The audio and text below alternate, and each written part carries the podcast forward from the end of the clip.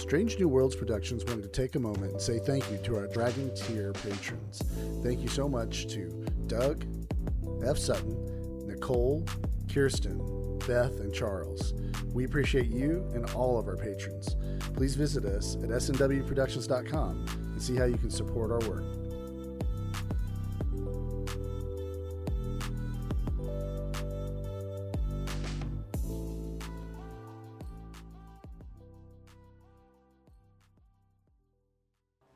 So the party has uh, started its battle with the giant, which entered the field.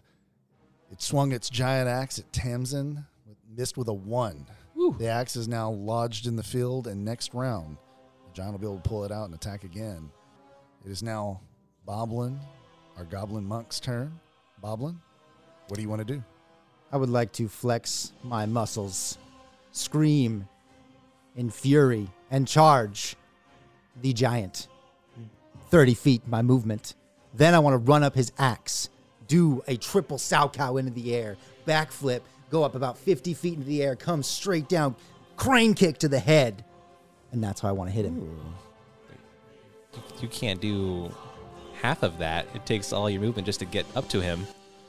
You know what, though? I'm going to let him roll for that because it's cool.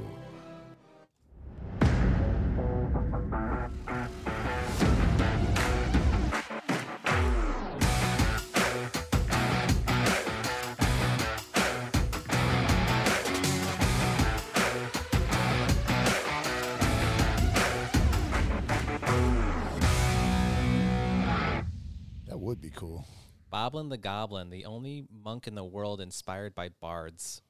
Yeah. Triple sow I've seen a lot of people in the community using Boblin the Goblin. I think we made Boblin the Goblin, or you know, uh, so just so you guys know, with we're gonna get a trademark. So every meme you make with him, we get a, a quarter. royalty. And I really can't tell if we did or not get because props. sometimes there's whiskey involved. If we Well- didn't make him, then we're the ones who made him cool. Yeah, Well, yeah, true. yeah, sure. cool. Which is what we're talking about today. Mhm. The rule of cool: when to bend mechanics and break them. Yeah, absolutely. Yeah. So, uh, welcome to uh, Legend Lore, brought to you by Strange New Worlds Productions. And uh, as John just said, we're going to be talking about the rule of cool. Yeah, I'm John, a DM Rockfist. Sitting to my right is DM Osborne. Mm, Cody. Dungeon Master Palpatine, or you can call me Matt. And I'm Dungeon Master Mike, or you can call me whatever you want. Just don't call me late for dinner. God, that was lame. that, was, such a dad you know, joke. but you know that's why I liked It it. was a dad joke. That's why John laughed. Oh yeah. So, so what I what I what I definitely like about that is one of the things I wanted to talk about in the rule of cool because there's so many different aspects as how we could, how we can define the rule of cool. But uh, what Matt as Boblin the Goblin was defining was that rule of cool in combat, and um, that's something I've always encouraged my players to do is to try to make combat creative. Don't just don't just roll the dice. Say I'm going to roll my dice to hit. I'm going to roll my dice to hit. I'm going to roll my dice to hit. That gets boring after a while and then it makes combat kind of stale and it's just really about the dice rolls and it's really just about you know the mechanics of the game and i've always encouraged all my players since second edition to embrace the different things you can do in combat uh, you're you're standing at the top of the railing and your friends are fighting below you and uh, but there's this tapestry you know so you could either take the long way down go around to the stairs or you could you know, grab grab your dagger, rip into the tapestry, and you just follow it all the way down. Which I actually had a player do that. That sounds awesome. Yeah, and I always and I always you know how I always give out uh, role playing points. I also give out role, role playing points for combat like that too for the rule of cool moments. And um, Charlie is very good with his monk at embracing that. Mhm. We just had a sample uh, example of that in Dark Kingdom last week, where you guys were fighting the harpies at the at the uh, gate of the lion, and there was a trailhead that led up to the gate. Harpy was about ten feet above and attacking, and Charlie, instead of running down the trail and running around the trail to get to get height, he goes, "Well, obviously, the ground slopes up here." So he ran up the side and then launched himself out into space to make this attack. Plenty of movement to get that done, no problem. I just bas- basically said, "Well, you're a monk. Make an ac- acrobatics check." Now, if he'd failed that acrobatics check, some funny things could happen, but he made it, and then he was able to attack and kill this creature as he fell to the ground. Made another acrobatics check and rolled into, you know, rolled up to his knees like superhero. It's, it's like a it's like this sort of uh, give and take relationship between mechanics and the theatrics of, of tabletop gaming where like if you are just playing mechanically to mike's point it's a very different game than if you're just playing theatrically which is also a very different game if, if even a game at all at that point right so there's uh, one of the things i like about even just the way fifth edition is written is it's kind of a balance of those two forces, right? Like you you know, there, there's even within the the player's handbook a lot of encouragement for players to be creative and do things outside the box, but then it's also a rule book, so there are the mechanics. What I would kind of be interested to hear you guys maybe dive into is like when you're playing a character, how often do you feel restrained by the mechanics versus um, you know, feeling like you can do those kind of things that Boblin just tried to do, where like I'm going to ask my DM to, you know, do something. Kind I, by the way, if I was, we were really playing that, and I really was your DM, I would have been cool with everything except the jumping 50 feet in the air at the Well, end. you know. Um, that, was, that was a bit exaggerated, but, but you know. but but that's actually a realistic example, right? Because that might have been a moment where I go, okay, dude, I'm not going to let you jump 50 feet in the air, but everything else, I'm going to let you roll an acrobatics or athletics for, and you might even break it in, like, and that's where the theatrics and the mechanics end up meeting, right? Where you go, okay, I'm going to let you try that, but it's going to start with an acrobatics roll to run up that axe, and then you can do your attack roll, and then make you roll another acrobatics to see how you land after it, right? And then that creates this really, even though it's not mechanically sound, it creates again a really cool moment. So what I'm going to say is that both you guys aren't talking about of cool though. You're talking about using the mechanics to do something cool, but that's totally allowed to use an acrobatics roll to ascend it. What I, I think really cool to me is when you do something that's not mechanical. So I'm a sorcerer. I need to ca- I teleported us into a location. I use my only spell slot that can do that, right? Things got bad. I need to get out. We have to get out, right? I want to go to the DM. I want to I want to burn all my spell slots below it, and I will take levels of exhaustion to get our party out of here. That to me is really cool because that's something that you can't actually do, but the DM is allowing it because it's badass. So to borrow a uh, term that Keenan likes to use all, a lot, I disagree. We are actually talking about the rule cool. As I just as I stated in the beginning, there are many different definitions of how the rule cool can be applied. But what you just spoke of, that was like uh one of my favorite, and that's something I, I kind of want to talk about. There are these mechanical rules of cool, and there are story rules of cool. Um, there are breaking, bending, bending the rules, and there's breaking the rules. An example of that is when we were fighting Strahd, and and this kind of goes back to what John was just asked, talking about. Are you comfortable doing these things, or do you feel restrained? Early on, when we started playing Fifth Edition, because we didn't know the mechanics as well, I was a little more. I felt a little more restrained, especially playing Strahd. I didn't, you know, I, I was trying to learn the rules, or trying to learn all this stuff. I'm playing a sorcerer with so many freaking spells, trying to keep track of all this stuff. But by the time we got to that level, by the time we got to that point in the story, I felt very good about saying, "Hey, this is what I want to do. Can I do this?" And what John did at that point, I said, "Hey, if I sacrifice all my sorcery points, can I can I cast this meteor swarm, a spell I don't have access to?" And and in that moment, in this very dramatic moment, that was a big thing to do for me to get rid of all my sorcery points to do this, and it was it was thematically correct, and it was breaking the rules. Period. But John was like, you know, you know what? That's great. Let's do that, and it helped us, saved us, basically. But it was like one of those moments in the in the game where I just felt like it need we needed something desperate at that moment. We were about to get our asses handed to us. Well, we were getting our asses handed to us, and I felt at that moment there there are moments in the story where these heroic characters have to have some leeway with the rules a little bit, and I feel that as a DM, and I feel that as a player. Uh, so to to to so John, just to go to go back to that point a little bit too, um, you know, how do you feel about it as far as not not as a DM? I know I know that you've kind of embraced it, but I mean, as a player, how often do you think you really take advantage of like, hey, you know, I just came up with this wild idea and it's so wild, but what the hell? I'm going to bring it up. Yeah, man, I, it's a great question. I think that as a dungeon master who plays, you know, you're always thinking like, "Oh, what I'm about to ask is really out of line." You know, like I know I shouldn't be told yes on this, but you get caught up in the moment. You get caught up in what's happening, and so when I ask for something cool, and you guys do the same thing, by the way. When I ask for something cool, it's usually in line with what's going on in the moment with that character. Um, and I uh, and what I'll do a lot of times is I'll bake in the penalty that I think I should take for doing that thing too. So there's like a give and take. Right. Um, but I, I I tell you this much: I don't look for reasons to ask for the rule of cool. I don't I don't look for that. I more or less try to play mechanically as much as I can. But I think that also means and you guys have DM'd me, so you would have to tell me this, but I feel like when I do ask to do something cool, it's like you're like, yeah, you don't hardly ever ask for that. So definitely I want to give you the ability to do it.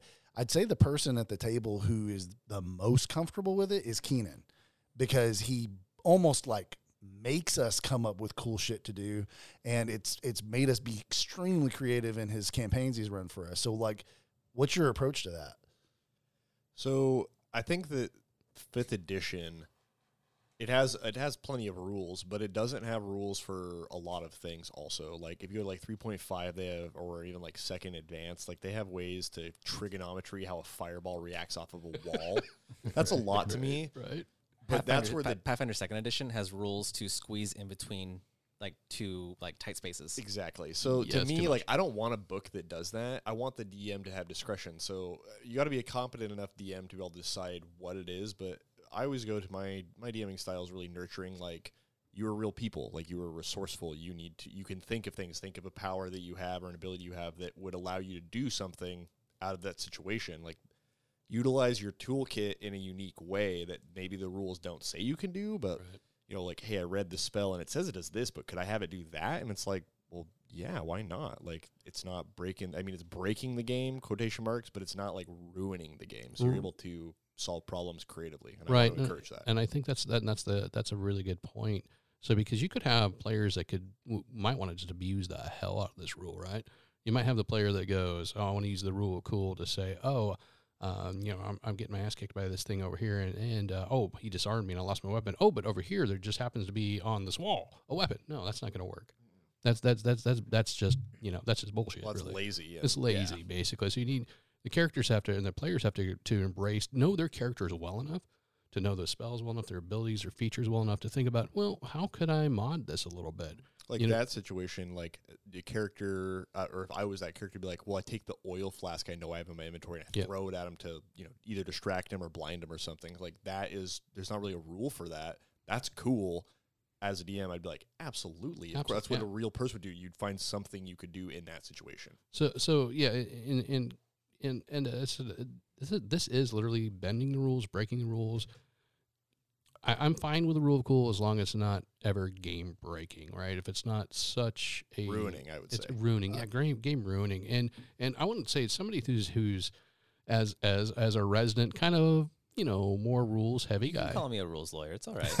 Okay, Co- Cody being a little bit more, more of he the wears rules that lawyer badge with honor and Attorney and, and that's great because as a DM who's a little more free flowing, I sometimes need to be reined and I keeps need us to, honest it keeps us it keeps us honest, and and that's cool. And even though I still always reserve the right to change stuff for my bad guys, I may break some rules just because I think it's important for the story or the challenge for the characters. But as the guy that is a little bit more of the rules lawyer, Cody, you did have a moment in the Quest for Boost campaign. And I would like you to kind of talk about that a little bit because it was a great moment. And I think it was actually our first rule of cool moment in any of our gaming that I remember. At least the one, I, this first time I remember, really, I had to make the decision. Yeah, okay, that's cool. I want to. I'll, I'm going to let him do that. it was probably one of the first few moments, probably. What circumstance is it? Uh, we were in Sigil. Well, first off, let me kind of my my mindset behind Rule of Cool is my for me Rule of Cool is more of rules bending. I really don't like breaking rules almost at all. Um, but We know. well, so for me, for me, the rule book is kind of like a physics book, you know. So like, I cannot run sixty miles an hour. I cannot change But- the laws of physics. Yeah, but my car can. My car can do it really, really well too. So uh, that's kind of a bad example, I think. No, actually, it's But- not. I know- I it's know not. what It's not. like- Actually, like it's not. I can't grapple someone in D and D. I can't grapple someone with acrobatics. That's an athletics check. It says it in the rule book. Mm-hmm. But why can't I do like an arm bar? It takes almost no strength to do an arm bar on somebody. Mm, it's about le- mechanical leverage. It's about mechanical leverage. absolutely. So why can't I do an acrobatics or you know if you do it right, why not an intelligence check to grapple somebody if you're doing Oh, if you're going Yeah, about it the right way? Yeah. Yeah. if absolutely. you You know? how to do it, you had an understanding of biology, even Yeah. medicine. Technically, you could hit a you know, pressure point or a Ooh. chokehold or something. a Yeah, This medicine is- check to grapple somebody. That's freaking awesome. That sounds super It's, cool. it's, it's a nerve pinch, Uh, right? yeah. Thinking about intelligence grapple checks makes me think of Robert Downey Jr.'s uh, Sherlock, Sherlock Holmes, Holmes. yeah. Yeah. he's in the fighting pit and he's Oh, doing yeah. the whole like do the uh, attack to the ears and discombobulate them. Like that's straight up uh, That's in- intelligence. intelligence. attack rolls. Really, Yeah. Yeah. uh, yeah, that, that, that's a cool idea. But so it, we were in Sigil, and my my rogue, uh, Diego Montoya. Ah, what was his name? Montoya, Montoya. La Vega, Montoya. Di- Diego Caballero Mondego de la Vega Montoya. Yeah, Oh, there we go. yeah. I haven't heard that in so long. It, that actually brought a tear to my eye. so we're, we're we're in Sigil and we're in a, a bar or a tavern kind kind of place, and I think we had our NPC guide with us, and we're trying to figure out how we're gonna get out of Sigil and get to Faerun, and we're told about this uh, this cultist group, and we see these dark hooded figures across the room from us. They're like fifteen or so tables away from us, and They're definitely checking you out. You know oh it. yeah, yeah, like there's they're they're watching on us, and I'm like, well, fuck this. I'm gonna run across these tables. I'm a rogue, so I'm just gonna like surprise run across these tables, and I'm gonna do like a flying like scissor leg grapple to their necks, spin around and, and throw them on the ground, and then that that's that was my grapple check. So you had me doing acrobatics rolls to get across these tables, and then I did another acrobatics grapple check to grab a guy and pin him to the ground. And you know, six seconds later, Chud, our barbarian, is right there taking care of the other dude. And then we had our two captives, and we're interrogating them. But like, I'm I'm a rogue. I have like an eight strength, but the way that I role played it out, and it all made sense. It wasn't breaking anything. I'm not defying the laws of physics. Well, I mean, I'm running across a bunch of tables, but You can do that. You can do that. Yeah. No, I like I've that. seen Jackie Chan do it. Yeah. yeah, I like that because it's a great example of both. You had something that was mechanically cool that you used acrobatics once or twice to get mm-hmm. across the tables, and then you also utilized, or Mike allowed you to use the the rule of cool to perform a grapple with acrobatics. You had both of those in that mm-hmm. same action. That's rad. One thing that I do like that we do with our rule of cool is I've seen some RPG horror stories where uh, a dungeon master is just heavily favoring one player over another. They find a magic Oh. flaming sword. I I- hate. things And like you that, sure. Things like that, sure. But so it'll be the the favored player will just be like, I want to do this crazy, stupid, insane thing, and the dungeon master's just like, that's super cool. Yeah, you do that. And then someone else wants to do something that they kind of define as cool, and the DM's like, that's gonna be tough. Uh, I'll let you go ahead and roll for it, but the DC is gonna be high. Twenty five DC. Yeah. Yeah, I mean, it kind of diminishes your players a lot in that way. It's just if if someone has a really cool moment, like they've they've been thinking about it in their mind. Like there's not like they're not just like it's. I mean, sometimes it's like spur of the moment. Like I'm just gonna do this. Yeah. But most of the times, you know, you're thinking about that, and you're like, oh, this would be really cool if I could do this. And if you explain it to the DM, and then you know, there's always the situation where it's like, okay, that's really outside the box. Like you want to make a toad out of thin air? No, that's not gonna happen. But unless you're a mage, of course you could do it. But if it's like something really unique, and as a DM, you should you should encourage that, and you know groom that so that the player the next time they have something that's really cool again and you can then groom that more and then the players will feel like they are having these cool moments in your story They're utilizing mechanics better and role playing better. and I think with the, and I think it completely ties into what we talked about when we talked about um, collective storytelling. Absolutely. It yeah. become these these these rule of cool moments become really fun points that we talk about in the overall story. I mean, we're we're talking about like I just literally gave an example uh, of, of of the guy saying I'm gonna y- cut my da- I mean cutting in with my dagger and I'm gonna use my dagger to slow my momentum as I slide down this tapestry.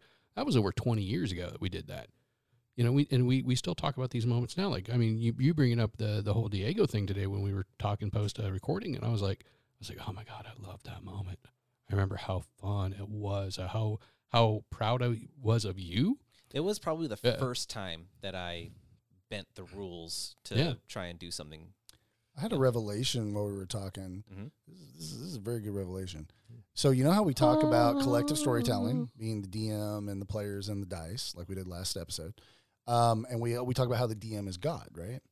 all the rule of cool really is is the DM giving a little bit of his power to the player Oh yeah. for a particular moment. yes. It's just you saying, "Hey, you get 0.001% of my power just for a moment to do something cool in the story." So it's not the rule of cool is literally running the whole time the DM's running because he's like to Mike's point, maybe he's making orcs that have 200 hit points and that's not in the monster manual, but it is in this campaign, you know. Right. And the DM can do it because the DM is God, right? So the rule of cool is just the player for one brief moment getting to basically be the DM for a quick second. I A- thought that was going to be a blessing the sermon Lord. when he started. I thought so too, It was but but but it's true though. It is literally like the finger of God reaching out to touch you on the forehead. It's like a You have ascended, my child. That's so cool, man. You know, I had a really good point, but I forgot it because I was listening to you guys talk. It was great. Our voices, I don't regret it, but I was. our, our voices are mesmerizing. I had something to say, but hmm, I don't remember. So what about when the rule of cool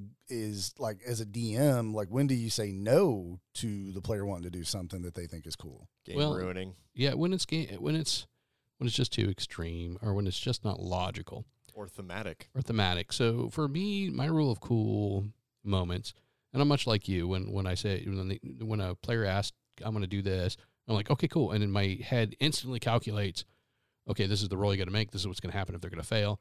And if they, this is what's going to happen if they succeed, right? Immediately, my head's like boom, boom, boom, like just moving rapidly.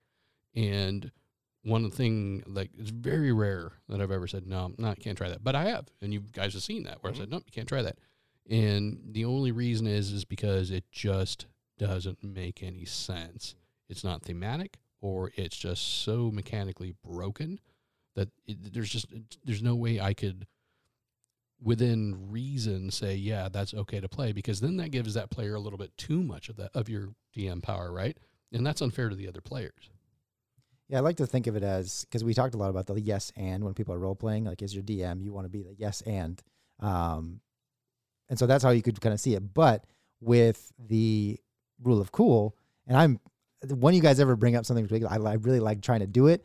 But if it's kind of game breaking, it's not. So usually, what I kind of try and turn it into, and we kind of did this with the God Wars when uh, John's character wanted to use um, divine intervention to get rid of something that they were, and they were fighting a god basically as well. So he wanted to use divine intervention to get rid of something. So it was kind of a situation where instead of saying yes, you can definitely do that, it was more of like a no, but you can do this section, like you can do this instead, and get rid of his ability to do reactions.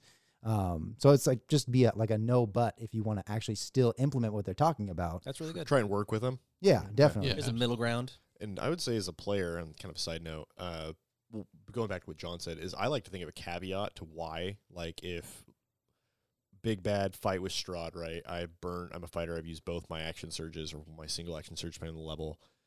And I'm like, eh, we know we're like one of our parties fallen, and looking bad. I'm like, can I take on two, three levels of exhaustion to do one more action surge to get a little bit more damage? So there's nothing to do that, right? But it, I I came up with an idea that I figured out. Bal- I figure balanced it, right? And the DM Right. might not like it at all, but it's something that's not just like, hey, can I just take another action surge? We're getting our asses kicked.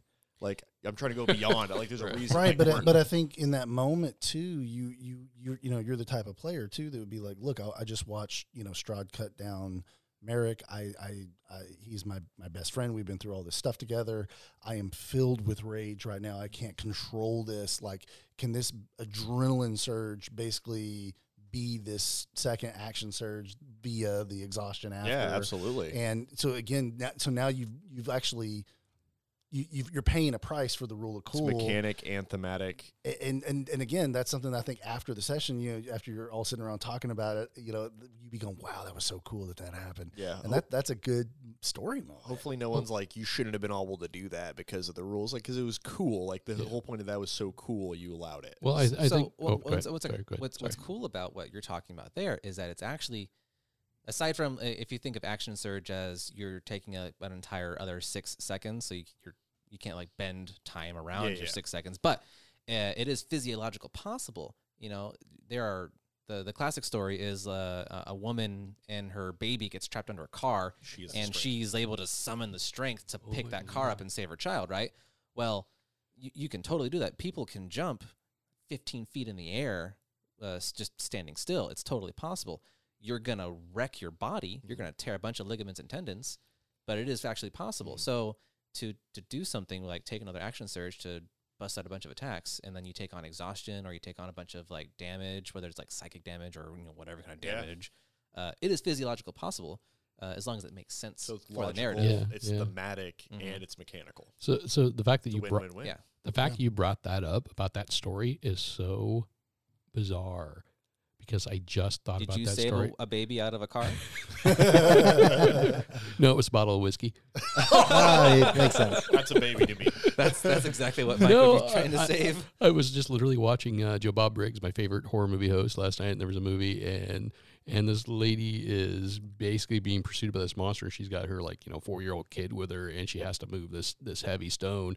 And I'm like, dude, there is no mother on this face of this planet that would not literally throw that stone 18 feet away to escape with the life of her child. But Oh, yeah. sorry, that, that's a little digression. But but to go back to what what uh, when this all started, and uh, I'm started to interrupt Cody there was um, what John was kind of getting at with talking about you with that uh, Keenan was that basically that's your character embracing the story and that's your you embracing your character coming up with a very logical reason Yeah, absolutely. why you would why you might be able to do this thing. And i think that's something that all dms should encourage their their character their players to do is to always know your character very well be involved with the story. And i think obviously if you're doing your job as a dm your players are involved with the story at some level. Maybe not everybody's as- as deep some because sometimes stuff happens personally for characters that make them more involved in the story.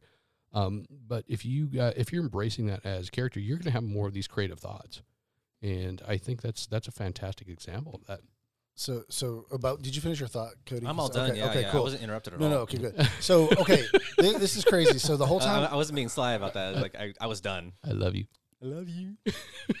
gosh, guys, get a room. Um, so, all right, here's the deal. This whole time we've been talking, I have I cannot stop thinking about this old Arnold Schwarzenegger movie called The Last Action Hero, and I'm sitting here going, I why? I'm sitting here going, why am I thinking of this movie while we're having this conversation? And it finally occurred to me. So in Last Action Hero, Arnold Schwarzenegger plays a action hero that has like he's like a James. He's like Arnold Schwarzenegger, basically. He's like an action dude who fights villains. It's kind of a James Bond kind of thing too. But anyways, there's this kid who loves his movies and always goes and watches his movies, and he does crazy things in these movies, like jumps from one building to the next, or shoots a car and the whole car explodes, or you know punches punches a glass and like you know he's he's unharmed, right? And the kid loves it. And then, if I remember the plot correctly, this uh, the guy who runs the movie theaters, this old man. It turns out he used to be like a, a magician or something. He gives him a magic ticket that lets him go into the movie. And so suddenly he this little kid's now traveling with Arnold Schwarzenegger in this action movie doing action hero stuff. And then because of, you know, plot reasons, they come back into our world. And in our world, he, you know, Arnold's like they're trying to track down a bad guy that escaped into our world. And then there's this one scene where like he punches a, a car window out because he's gonna like hijack the car because they gotta you know, hurry and get across town. And he's like, he pulls his hand back and he's like, ow. And he's got like shards of glass in his hands and he's bleeding.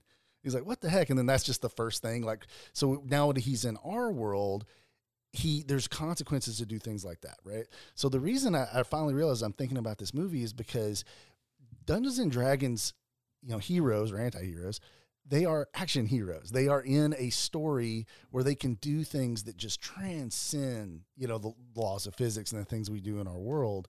So that's why as a DM and as a player, I think you should be comfortable letting even those mechanics get stretched further in order to have these awesome action moments. Oh, absolutely. You know, it's really that you brought that up. I'm sorry, I'm a bad podcast host. I love that soundtrack to that movie so much. Charlie and I were making a trip from Iowa uh, back to here after he got out of uh, out of the army, and um, unfortunately, we only had three tapes. One of them was like Collective Soul's first album, and the other one was, I think, uh, it, oh, it was uh, it was House of Pain, their their their first album, and that we had the Last Action Hero soundtrack. soundtrack of all things. Oh my God! Now, could you tell our audience what a tape is? Oh, yeah, shut Like, the an, like an fuck eight track or Yeah. that No, like- a like- cassette tape. Thank you Oh. very much. Oh, I'm not okay. that freaking old. Uh, Mike so, was but I the mean, we're talking about like who, like when CDs came out, Mike would like put a pencil through the CD hole and try to rewind it. no, no, no. Mike's always been about technology. I got onto the CD uh, track way early. A lot of people are like, "What is this?" I'm like, "This is fucking cool. That's what this is." But no, Alice in Chain, Chains, Cypress Hill, ACDC, uh, Tesla, so many damn great bands. Anyway, What I'm listening to tonight. I'm sorry, I I totally digressed, but God, I love that soundtrack. The first aggression in all of this at W podcasts. Yeah. Yeah, I mean, I uh, was gonna say off of John's point is that um, it kind of clicked in my mind that, and I because I was watching uh, when I work, I turn on Marvel movies because I can listen to them in the background and it doesn't distract me as much. It kind of makes me actually focus. But anyways, barring that, um, I was actually, again. yeah, I know. I was watching, not watching. I was listening to Endgame today, and it kind of triggered my mind when you said this movie has like this action hero and you can be action heroes, but it triggered my mind that there was this moment which you know brings me brings me a little bit to tears when uh, Spider-Man shows up to uh, and shows up again and Iron Man sees him for the first time. You know, he's basically about to die and then Spider-Man saves him and then they have that moment where they hug and they're in the middle of like this giant battle. Like how Right. how does someone not like attack them or fight them? And it triggered my mind that that's like kind of like a cinematic moment. But at the same time, if you're having a cinematic moment in the middle of combat, it now becomes also a rule of cool because you have six seconds in your turn. Right. So, I mean, I, I don't know. I just thought that'd be really cool. It's like the rule of cool actually mixes up with our cinematic moment. I was going to say, I think the cinematic moment is actually just elongated rule of cool. It, it, it is a rule of cool that we have implemented and we gave it its own name because it's so significant in our storytelling. Yeah. Captain America grabbing the hammer, straight up rule. of Oh, cool. when Rule they're of at the cool. party and he's Yeah. just like, No, well, but not the no, party at, at, no, at Endgame. no. Oh, that is that is no, rule of cool. no, that is No, one because hundred he he is worthy. He's Mechanically, worthy. he is and that's worthy. why. Oh, okay. Okay. I knew it. Okay. Captain America Yeah. is the greatest superhero of all times. Whoa, So whoa, cool. whoa, whoa. ooh. Uh, Sorry, he's he's my favorite superhero. This podcast time. is about to your get off, the, off the know that. rails. Yeah, but anyways, it's it's, it's the, the question. It's no, No, you're totally right, bro. That's Uh, uh, uh, uh, no. sorry. oh my god. Um, okay, so there's obviously going to be people listening to this podcast that are mechanically minded almost to a fault.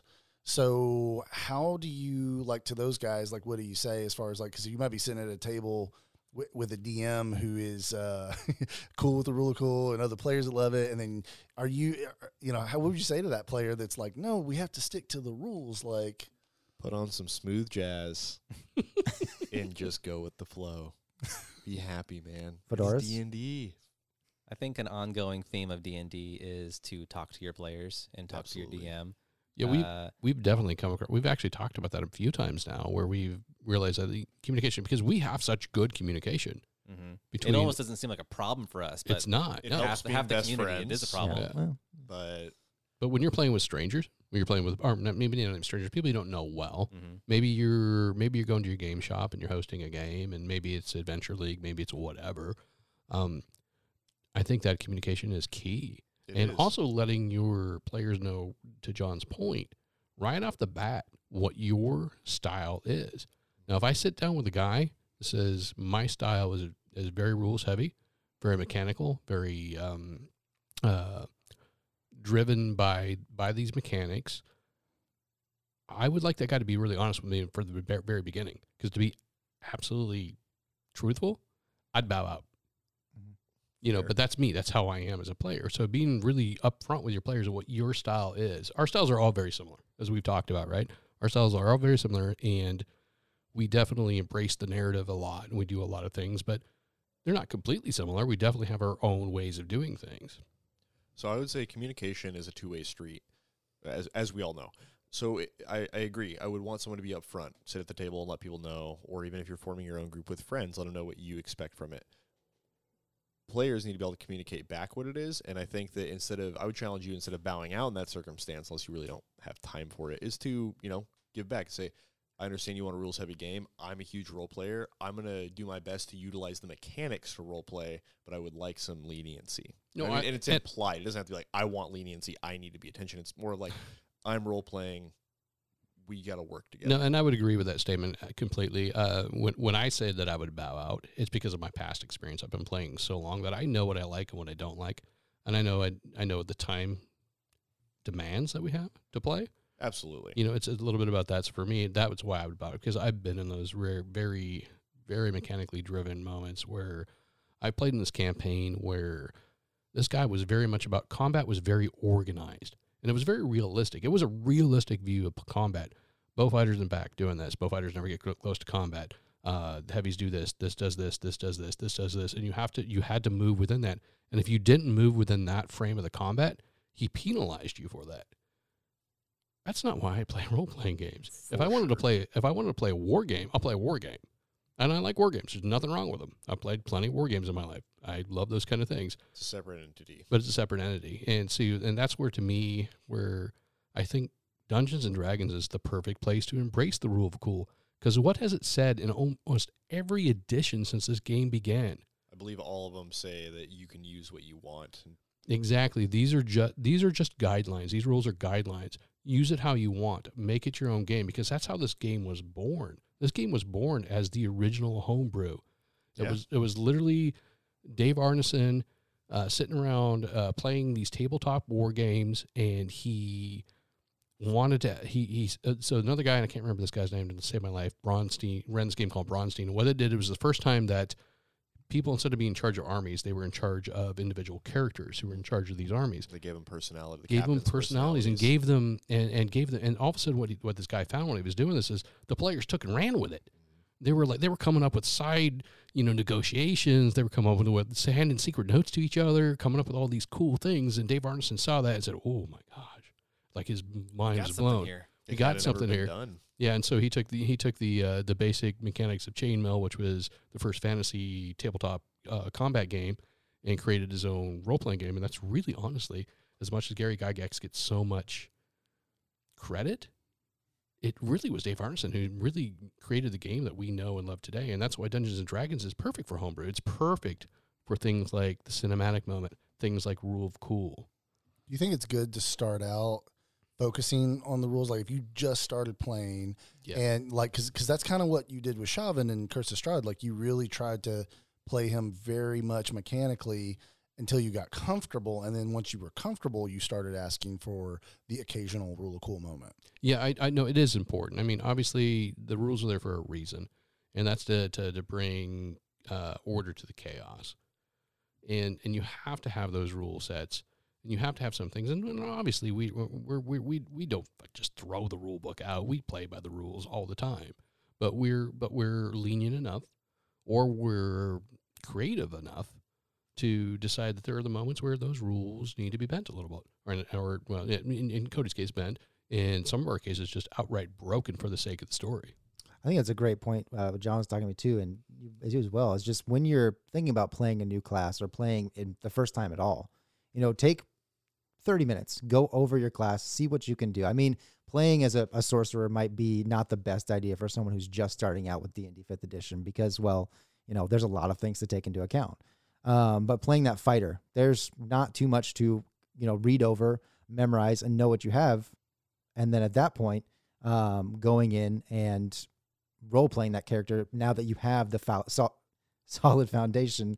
Uh, I'm sorry, you keep cutting me out, and I keep, anyways. Oh, did you cut it? yeah, Oh, that was weird. Sorry, my bad. but you have that solid foundation, and now you can then use those these that solid foundation to So, go so, forward. you, so you would say like, and I think you're all saying this, like stay within certain boundaries, right? They're a little fuzzy to define, but you kind of can define them because you're you're not saying like, oh, I'm a fighter, and wouldn't it be cool if I cast magic missile and then sw- you know swing my sword, right? Like because you you you literally can't cast magic missile, so no, you can't. Yeah. But a sorcerer saying, hey, I want to burn all my sorcery points, take two levels of exhaustion.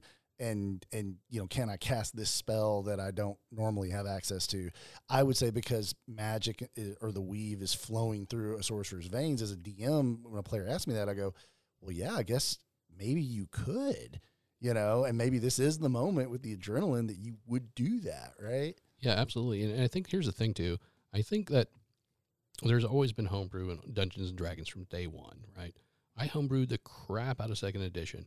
I've seen more homebrew material out there, more rules of cool kind of thing, more cinematic moments, more uh, alternate class uh, configurations and archetype configurations than I've seen ever before in D and one of those reasons is, is even though yes, there is a rule set for fifth edition, it's also probably the rules light version of D&D. It's the first time ever that they really went for a very role rules light, very role playing heavy version over all the other versions because as we know, like second edition had THACO and had a lot of other things you had to deal with.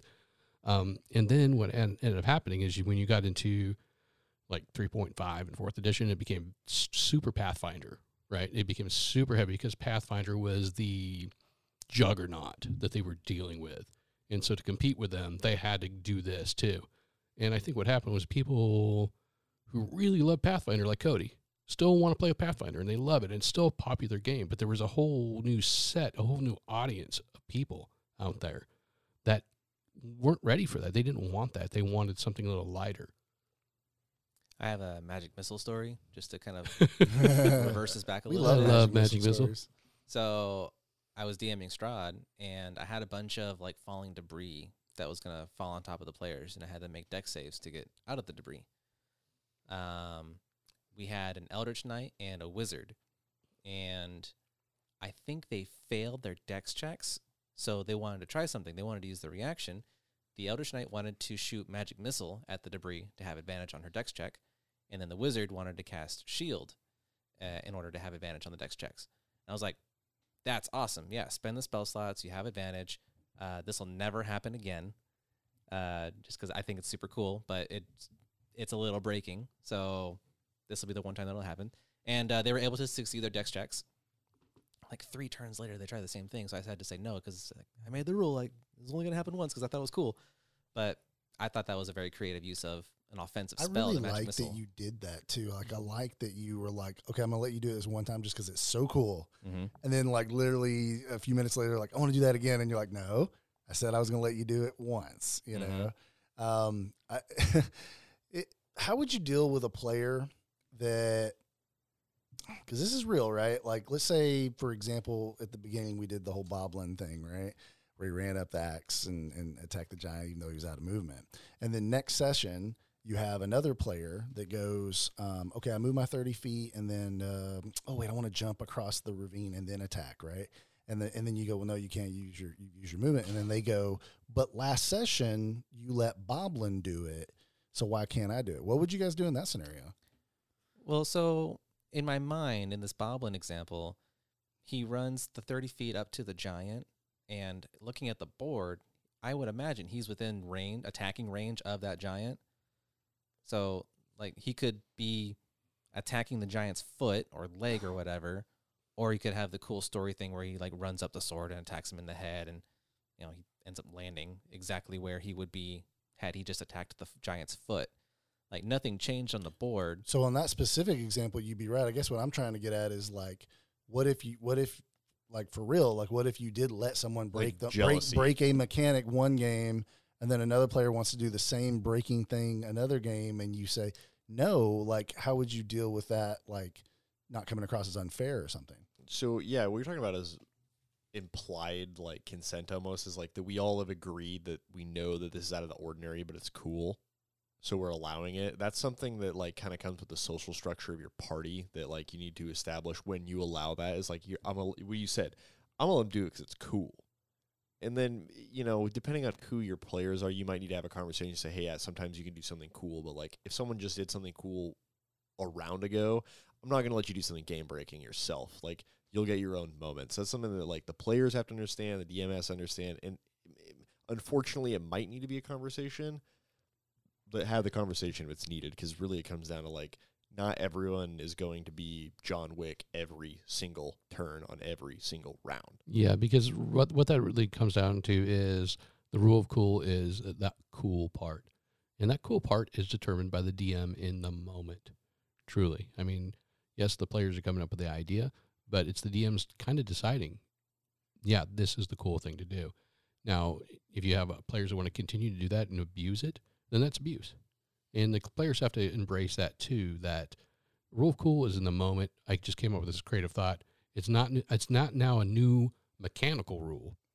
Good way of saying that. Yeah, it, yeah. it was the rule for that moment was in that was cool allowed. moment to to to to to to, to, to add that excitement. It doesn't set a precedent. no, it doesn't. Yes, it, it, yeah. it it's a, it's a, it's that moment, uh, cinematic moment of coolness within the game. And I just snapped my fingers. I don't know if the podcast It did, up. but it's like um, it's the same thing as like you're asking your players to suspend belief for a moment. Like Yep. we're living in these mechanics and these are the rules, but as you watch a movie, you suspend your belief that Tony Stark smart enough to make an arc reactor and Iron Man suit. Like you suspend your belief for that. We're asking you to suspend your belief for a moment that he did do this super badass thing because it was badass. Yeah.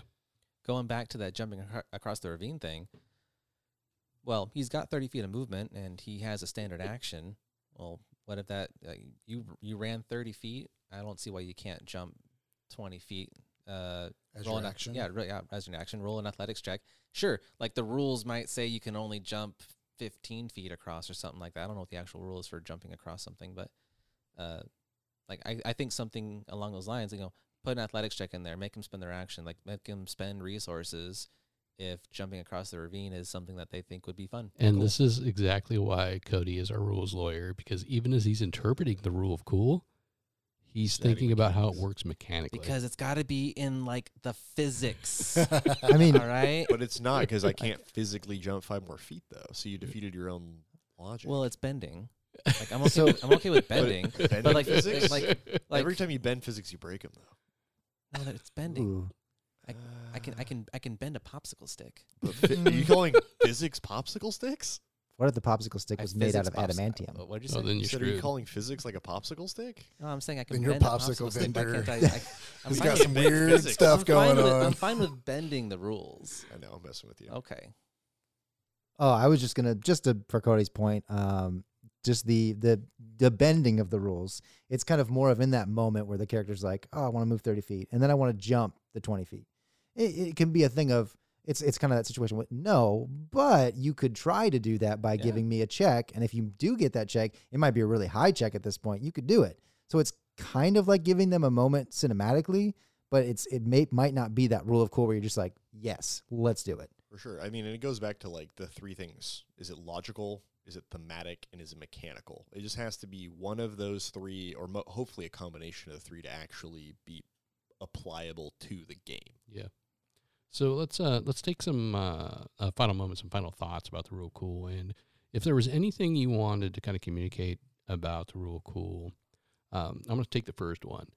And if you are a mechanically driven DM or you're a mechanically driven player and you've hung with us this far about talking about this, what I would offer up is to perhaps try it see how it works within your game. And if it doesn't work in your game, no big deal. Don't don't use the rule of cool. But you may be surprised how quickly you adapt to it and how quickly you can find logical ways for it to work within your game as Cody is just really given a fine example of how to logically take the rule of cool and work it into the game mechanics without completely breaking them. I would say also just communicate that with your players. And as a player, if you want to communicate that to your DM, like you'd be like, "Hey, I listened to this really cool thing on the Strange New Worlds podcast," uh, and you want to say they talked about this rule of cool. Maybe we could think about implementing this. Just talk to your DM and talk to your players. Eh, Communication is number one. Yeah, I don't think there's anything inherently wrong with being like I'm not the strictest person when it comes to the rules, but you know, I I, I do like the idea of rules being kind of like a puzzle to be broken. I've seen uh, streams where people do like uh, sorcerer's quicken spells to do really cool things, and I'm thinking back on it, I was like, could they do that? Could they, could they? Oh yeah, that's all within the rules. You could totally, absolutely do that and it's super freaking cool when people do that and it that, that's 100% in the rules so, you, so yeah I, I guess that's what i got I love the rule of cool. Use it in your games. Have fun. That's the most important part. And don't let it break your games, but let it make things more enjoyable. Yeah, always remember that we're ra- we're around this table to have fun. to have fun. Yeah. That is what every damn session is about. Yep. We laugh our asses Or, off or it's to so cry. much. Because Oh yeah, we, yeah, sometimes we cry. really sometimes we cry. Wait, you We're guys not are to supposed to tell the public that, guys. We're oh. really masculine dudes that don't ever cry. Shut up. Dude, I have seen, I have, uh, we have literally experienced some of the best belly laughs around these tables together in all our different configurations. And I have literally seen more tears around the table than I've ever seen in my entire life because that's just how involved we become with our characters in the story. Oh my gosh, yes. I I would just say kind of to piggyback off some of the points y'all made, you know, at the end of the at the end of the day you're telling a story, right? And stories have cool moments in them. Um, but I, I would I would circle back to Cody because um, mechanics are so important. And I hope nobody walks away from this podcast thinking that we don't think they are. When when I was um, uh, you know doing my studies and, and I got my degree in writing, one of the things that they talked about when it comes to creating a fantasy fiction or a science fiction setting is you come up with the rules of the story that maybe break the physics of our world then that's what quote unquote magic is in that story or quote unquote the hyper how the hyperdrive Right. works in the science fiction story right? But then within that story you don't break those new physics right, Right. or those new rules right? And i think that that's something important to keep in mind even though the rule of cool moment might even push those things further. But at the end of the day you know if you're asking yourself as a dm am i a good dm did my play, do, do we have a good session the the two things to really think about is did people have fun and did we tell a good story tonight Absolutely, and I think that's that's that's a really good point, uh, John. I mean, as a writer, that's something I've always embraced, and I embrace it when I'm watching, like watching TV or reading a book. You establish these rules, you establish this world, and anything is possible at that point within that world, as long as you stay within those confines. Looking at you, hyperspace ramming. I mean, that's pretty cool cinematically, but it was a terrible thing that they did and ruined Broke the entire. all of yeah, the- broke all of the every narrative. narrative. they'd ever written before. I got I got the perfect because you you mentioned the hyperspace ra- ramming. Uh, Pirates of the Caribbean, the first one. Uh, at the end of the movie, I think it's Will Turner, but uh, they're having a fight with the skeletons, and Will Turner has a grenade, and they're fighting the skeletons in skeleton form. He puts the grenade in the guy's chest and then shoves him out of the moonlight, and the dude explodes. There's, I mean, like you, that could totally be a D and D thing, a D and D moment. Uh, there's no rules for putting a grenade inside a guy's chest, Nope, Right. nope, but it's awesome. but it would be so cool. But, it- but it is a bit of a mini game when you do something really creative that is completely mechanically sound, just something that no one else maybe thought of before. Mhm. And I, and that's probably a separate podcast and a separate conversation, but it is tied to this because mechanics can be super cool too. Yeah, for mini games and stuff, we've definitely taken advantage of that a lot. And, and John and I are actually kind of doing that. I know you, I know you talked about a lot about what you were going to do with Lich War, and you guys are about to go through King Kronos's maze. And I've kind of come up with a mini game of how that's going to work, and it's all going to be mechanics. Yeah. So Well, guys, thank you so much. This was a freaking awesome conversation. Uh, I know we could keep going, but we're going to wrap it up. Um, please, if you have enjoyed our podcast, we would love if you would visit us at snwproductions.com. Uh, please go to our Patreon. We would love to have you support us. Uh, by supporting us in any tier, you get access to all of the modules, all of the one shots, all of the class supplements that we're putting out. We've got some fantastic materials on there. Some of those materials are absolutely free. We just want to basically give you some free candy and hook you. So go check it out, see what you think. And thanks for listening today, everybody. all right, thanks for hanging out with us. We appreciate it.